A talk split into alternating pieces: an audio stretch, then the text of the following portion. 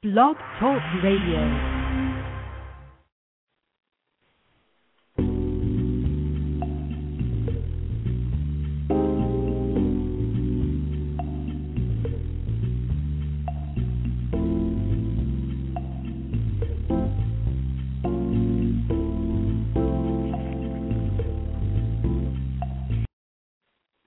Hey everybody, it's your girl Cy Brown. Thank you so much for listening to Saida Brown on Demand.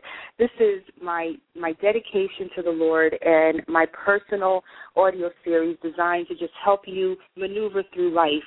It, you may hear in the back there's church bells, and this is perfect because today's show is about the case for God.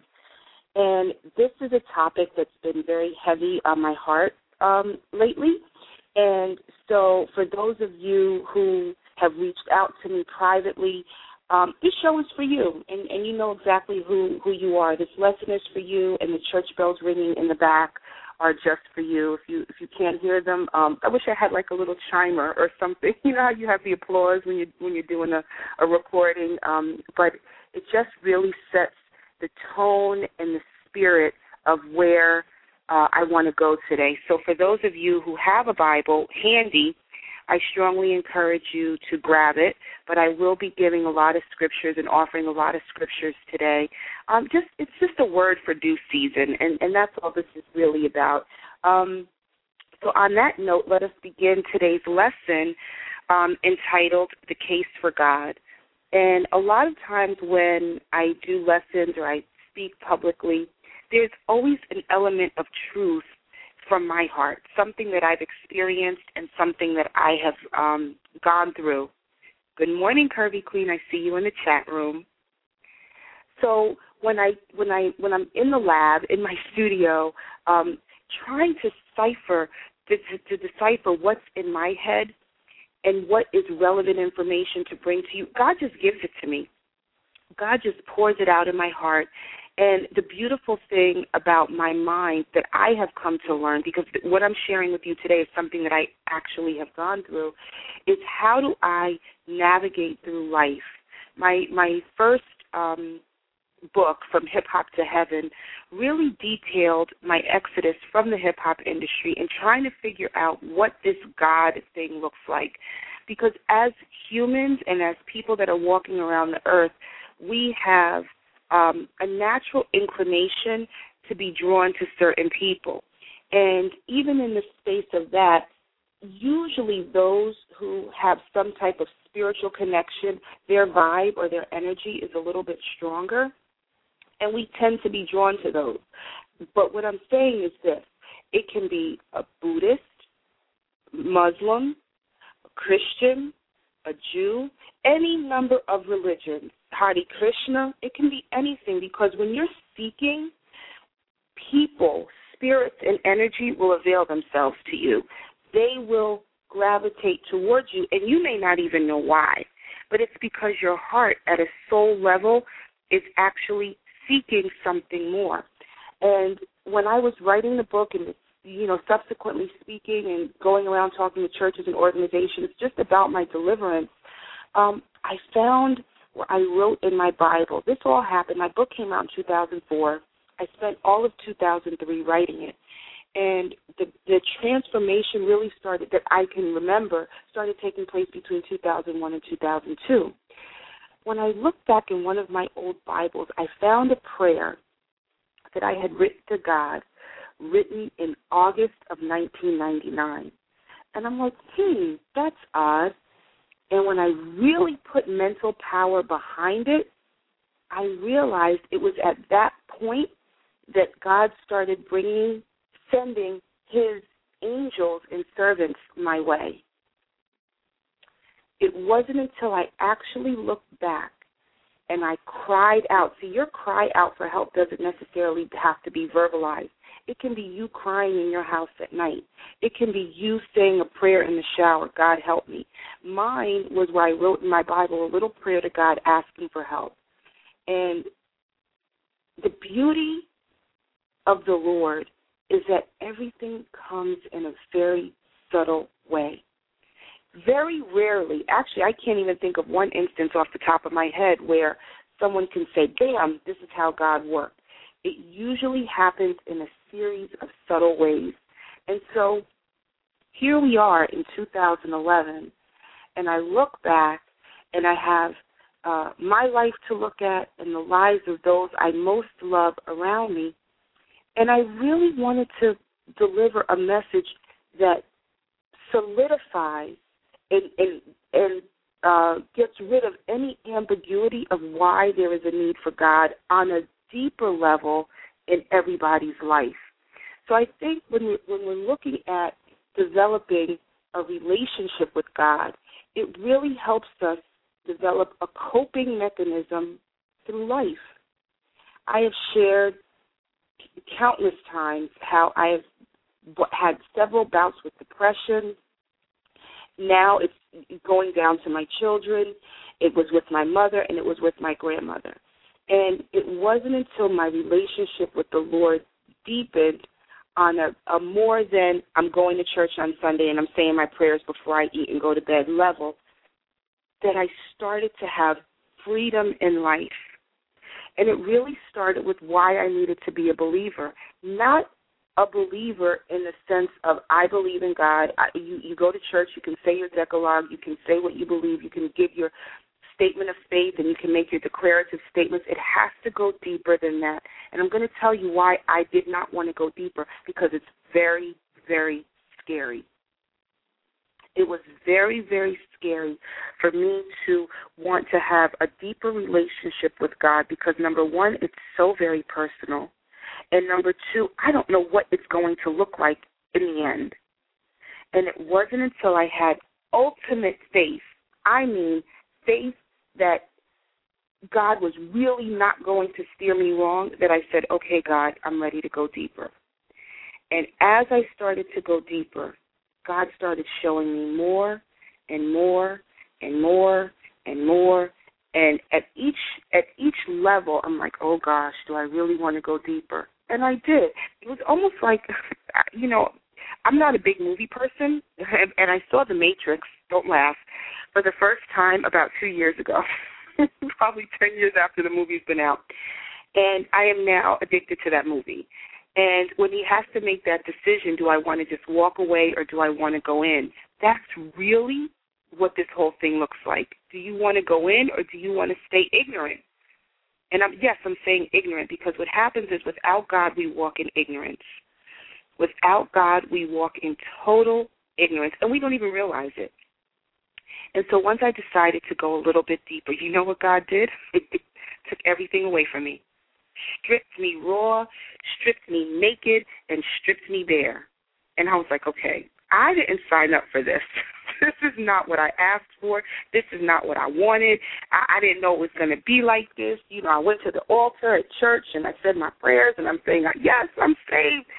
And everything was stripped. And I'm like, you know what, this is some BS. I, I, I want to go back the other way. I want to go back the other way. But you know what? In order to get where you need to go, you have to start fresh.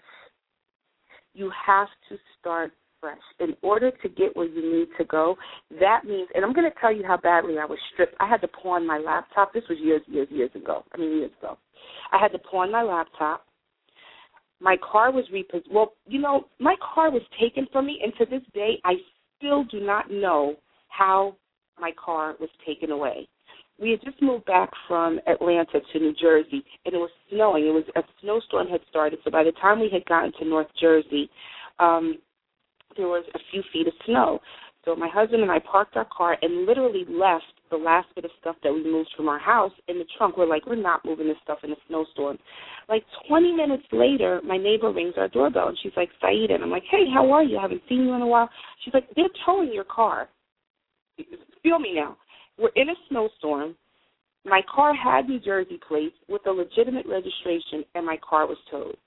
In a snow, like I had to look at it like, okay, God really just did not want me bringing anything from my past into where He's getting ready to take me.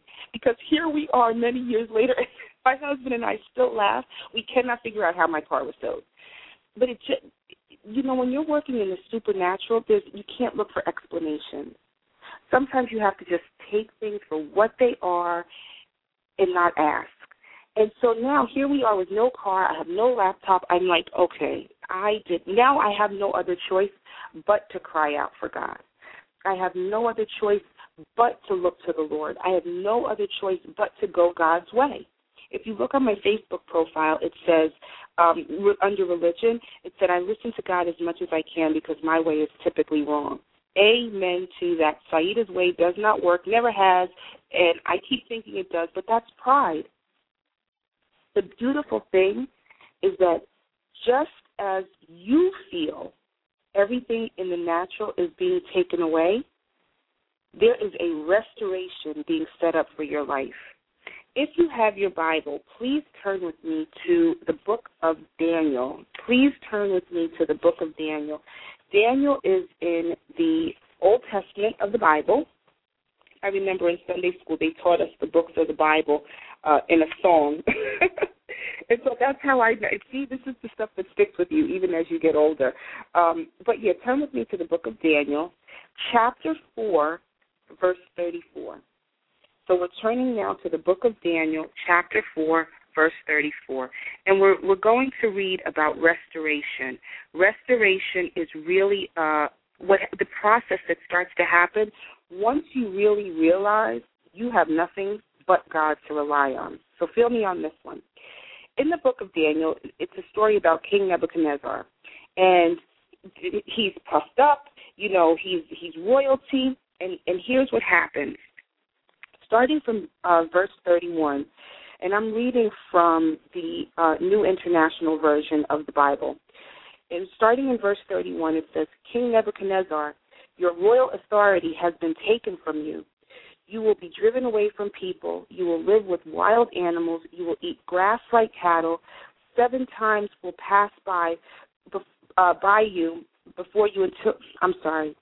Seven times will pass by for you until you acknowledge that the Most High is sovereign over the kingdoms of men and gives them to anyone he wishes.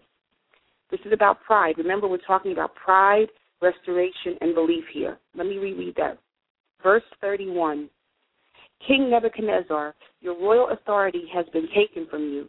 You will be driven away from people, and you will live with wild animals. You will eat grass like cattle. Seven times will pass by for you until you acknowledge that the Most High is sovereign over the kingdoms of men and gives them to anyone he wishes. Immediately, what has been said about Nebuchadnezzar was fulfilled. He was driven away from people and ate grass like cattle. His body was drenched with the dew of heaven until his hair grew like feathers of an eagle and his nails like claws of a bird. Those two little verses, those three little verses, talk about being dethroned being stripped of everything you own, being stripped of what you have, being stripped of everything who you think you are.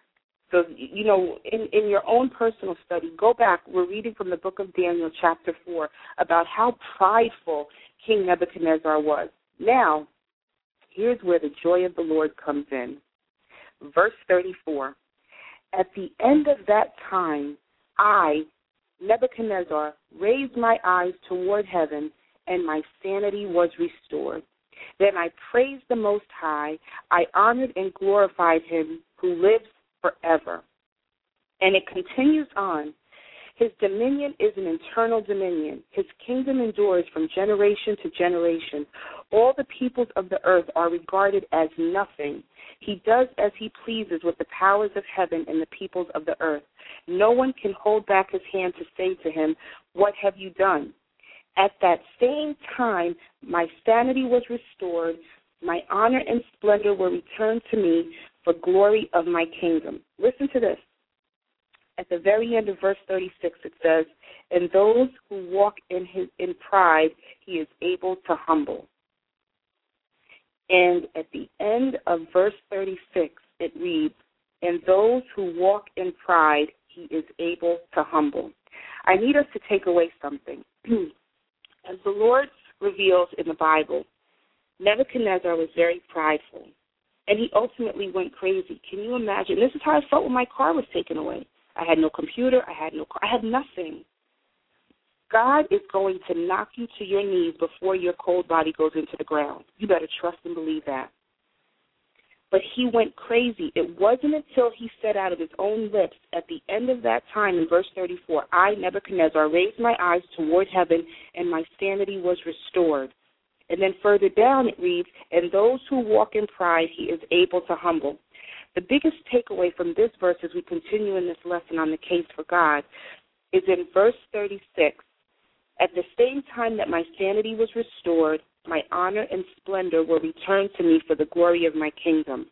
One thing that I did not understand is that when God does return to you glory and honor for the kingdom, for your kingdom, it may not look like it did before. And that is a big thing we all need to understand. Once everything is stripped of us and we turn to the Lord for guidance and assistance and help, you will be restored. I am richer now than I have ever been my entire life, and half the time I don't have two nickels to rub together. That is because what we feel restoration looks like is not necessarily what God feels restoration looks like. So now here I am with no computer, no car, thoroughly pissed off because I'm like, you know what? I thought this whole God thing was supposed to look a, a little bit better than this and I'm bumping into people that I knew and seeing friends that I had for so long, and I'm saying, wait a minute, they look like they're doing better than me. God took everything away. I'm going through this process of restoration, but then I don't have anything. My friends have cars. My friends are going to, on trips. My friends are going out for drinks. I, don't, I can't do this. I didn't sign up for this. See, I always keep saying I didn't sign up for this because what I thought my life was supposed to look like did not line up with God said my life was supposed to look like. For those that have your Bible, please turn with me to the book of Malachi. Malachi is the last book of the Bible um, in the Old Testament. So if you have a Bible that splits the Old and New Testament, go to the New Testament and just go back a couple of pages.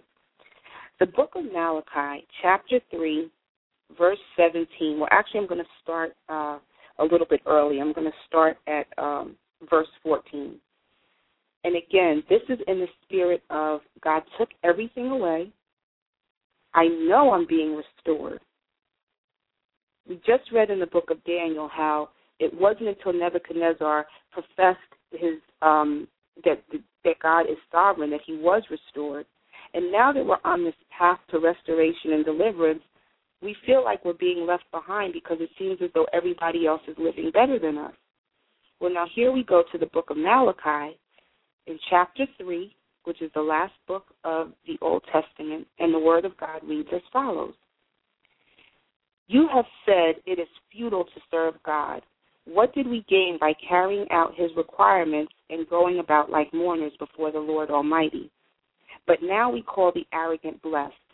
Certainly the evildoers prosper, and even those who challenge God escape. Then those who feared the Lord talked with each other, and the Lord listened and heard. A scroll of remembrance was written in his presence concerning those who feared him and honored his name. And the Lord's response was, they will be mine, says the Lord Almighty. In the day when I make up my treasured possession, I will spare them, just as in compassion a man spares his own son who serves him. And you will again see the distinction between the righteous and the wicked, between those who serve God and those who do not. That scripture is etched into the frontal lobe of my brain because it serves as a constant reminder that the path that we walk may not be shiny, it may not be pretty, it may be tough, but it says right here in God's Bible that says in verse 16, a scroll of remembrance was written in his presence concerning those who feared the Lord and honored his name. They will be mine, said the Lord Almighty. In the day when I make up my treasured possession, I will spare them. Just as in compassion, a man spares his own son who serves him.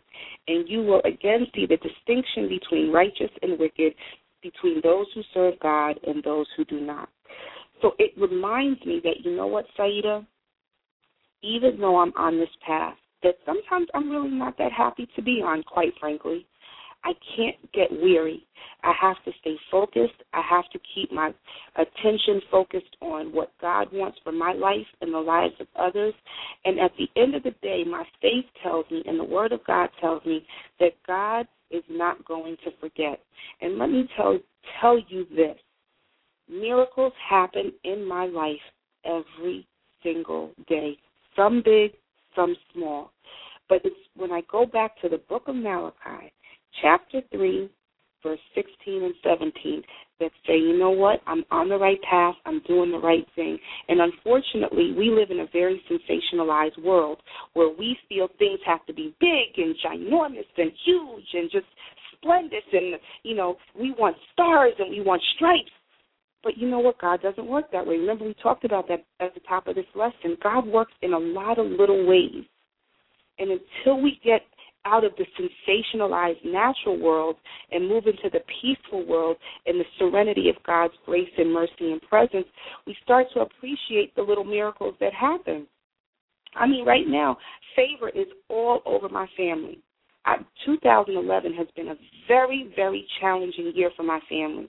However, I will share this with you. Every single day, I get a constant reminder from God, either through someone talking to me, through something that I read, that God is on my side. And that I have to not look at what I think the other life would look like because you know what? The people that don't follow the Lord, they're going to get it into. They're going to get blessed and they're going to get good stuff. But at the end of the day, when God is like, okay, enough already, I'm on the list. You know how we have the VIP list and we have the guest list? I want to be on God's VIP and guest list. I want to send a text message and get a response. I want to send out a, a, a email and God hit me back. That's what I need back. So, in order for us to do that, we have to stay faithful and we have to stay on track for the Lord.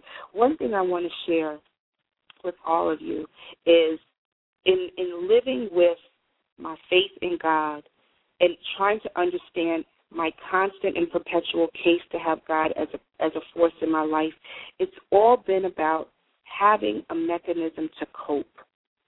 And it wasn't until I got out of the church culture and started seeking God for myself, however God looks to me, then I was able to start better being able to cope and my bouts with depression lessened. For those of you that have your Bible or have been able to um, get it very quickly, can you please turn with me to the book of Samuel? Again, we're living in the Old Testament today. The book of Sam, First Samuel, helping me cope and having a relationship with the Lord gets me through life's challenges every day. And one of the biggest stumbling blocks when I was trying, as I try every day, to to maneuver through life is being able to hear from God and being able to discern God's voice. I'm actually going to be doing a lesson very soon, um, very very soon on on hearing from God, um, because that's been one of my biggest challenges. Once God knocks you off your feet and pride takes you down, and then you begin the process of restoration, and then you make the declarative statement that God is sovereign. How do we hear from God when we need to hear from God? And so, so that's a lesson coming up very, very soon. But for those of you who have turned to the book of First Samuel, we're going in to read from uh, chapter three, and this is really about hearing from God and learning God's voice. The book of First Samuel chapter 3 reads as follows. I want us to pay special attention to verse 13, but I'm actually going to read the whole chapter, but verse 13 is where it sticks out. The boy Samuel ministered before the Lord under Eli. In those days, the word of the Lord was rare. There were not many visions. One night, Eli, whose eyes were becoming so weak that he could barely see, was lying down in his usual place. The lamp of God had not gone out yet, and Samuel was lying down in the temple of the Lord, where the ark of God was. Then the Lord called Samuel. Samuel answered, Here I am. And he ran to Eli and said, Here I am, you called me? But Eli said, I did not call. Go back and lie down. So he went back and lay down. Again the Lord called Samuel, and Samuel got up and went to Eli and said, Here I am, you called me. My son, Eli said, I did not call. Go back and lie down. Now Samuel did not yet know the Lord. The word of the Lord had not been revealed to him. The Lord called Samuel a third time, and Samuel got up and went to Eli and said, Here I am, you called me. Then Eli realized the Lord was calling the boy. So Eli told Samuel, Go lie down, and if he calls you, say, Speak, Lord, for your servant is listening. So Samuel went and lay down in his place. The Lord came and stood there calling as the other times, Samuel, Samuel. Then Samuel said, Speak, for your servant is listening. And the Lord said to Samuel, See, I am about to do something in Israel that will make the ears of everyone who hears it tingle.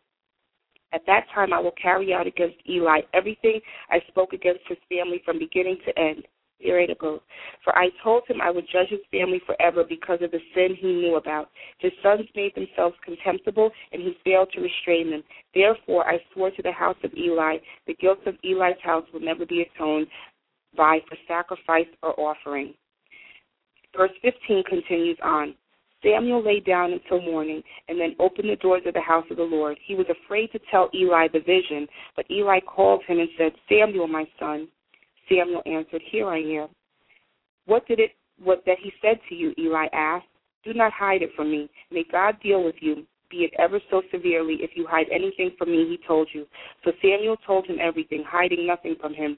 Then Eli said, He is the Lord. Let him do what is good in his eyes. This is a very, very powerful chapter in the entire 66 recorded books of the Bible because of this. It reveals how God talks to us. See, what it is is he had to hear it in a voice that was familiar to him. And as we go through our, our process of deliverance and restoration, we need to understand that God is going to come to us in a voice that is very, very familiar. It's going to come to you in a newspaper that you read, in a friend that you speak with, in a TV show that you frequently watch. So that way you're better able to receive the message. Once he acknowledged, once Samuel said, aha, this is God trying to get to me, because the voice was Eli, he already knew Eli's voice. Once he was able to recognize that, the, that God is going to come to him in a voice that he recognizes, he said, Speak, for your servant is listening. He was delivered a vision, and that vision was able to be uh, relayed to Eli. That's how God talks to us. So if we're talking about in today's lesson, God, we have to understand that there is a point of pride, downfall, restoration, and then staying in the fullness of the Lord so we can hear his voice and have victory over our lives and be be able to have a solid and consistent coping mechanism so when life gets really difficult, we have something that we can lean on to make it through and navigate through each day. May the Lord add a blessing to the reading of His Word today. This lesson will be available um, for download for those of you that want to listen at a later time and go into your more in depth study. I am also going to post on my blog the scriptures as well as other information about the case for God. I hope this show and this lesson has been a blessing to you and for you. Um, and, you know, for all of you that want to go to the natural side and the fun side, definitely hit me up on Twitter, twitter.com forward slash Cy Brown. And always remember that we shall pass through this world but once any good, therefore, that we can do, any kindness that we can show to any human being, let us do it now. Let us not defer or neglect it, for we shall not pass this way again. I love you all for listening, and may God continue to bless all of us as we learn to navigate through this thing called life together. Amen.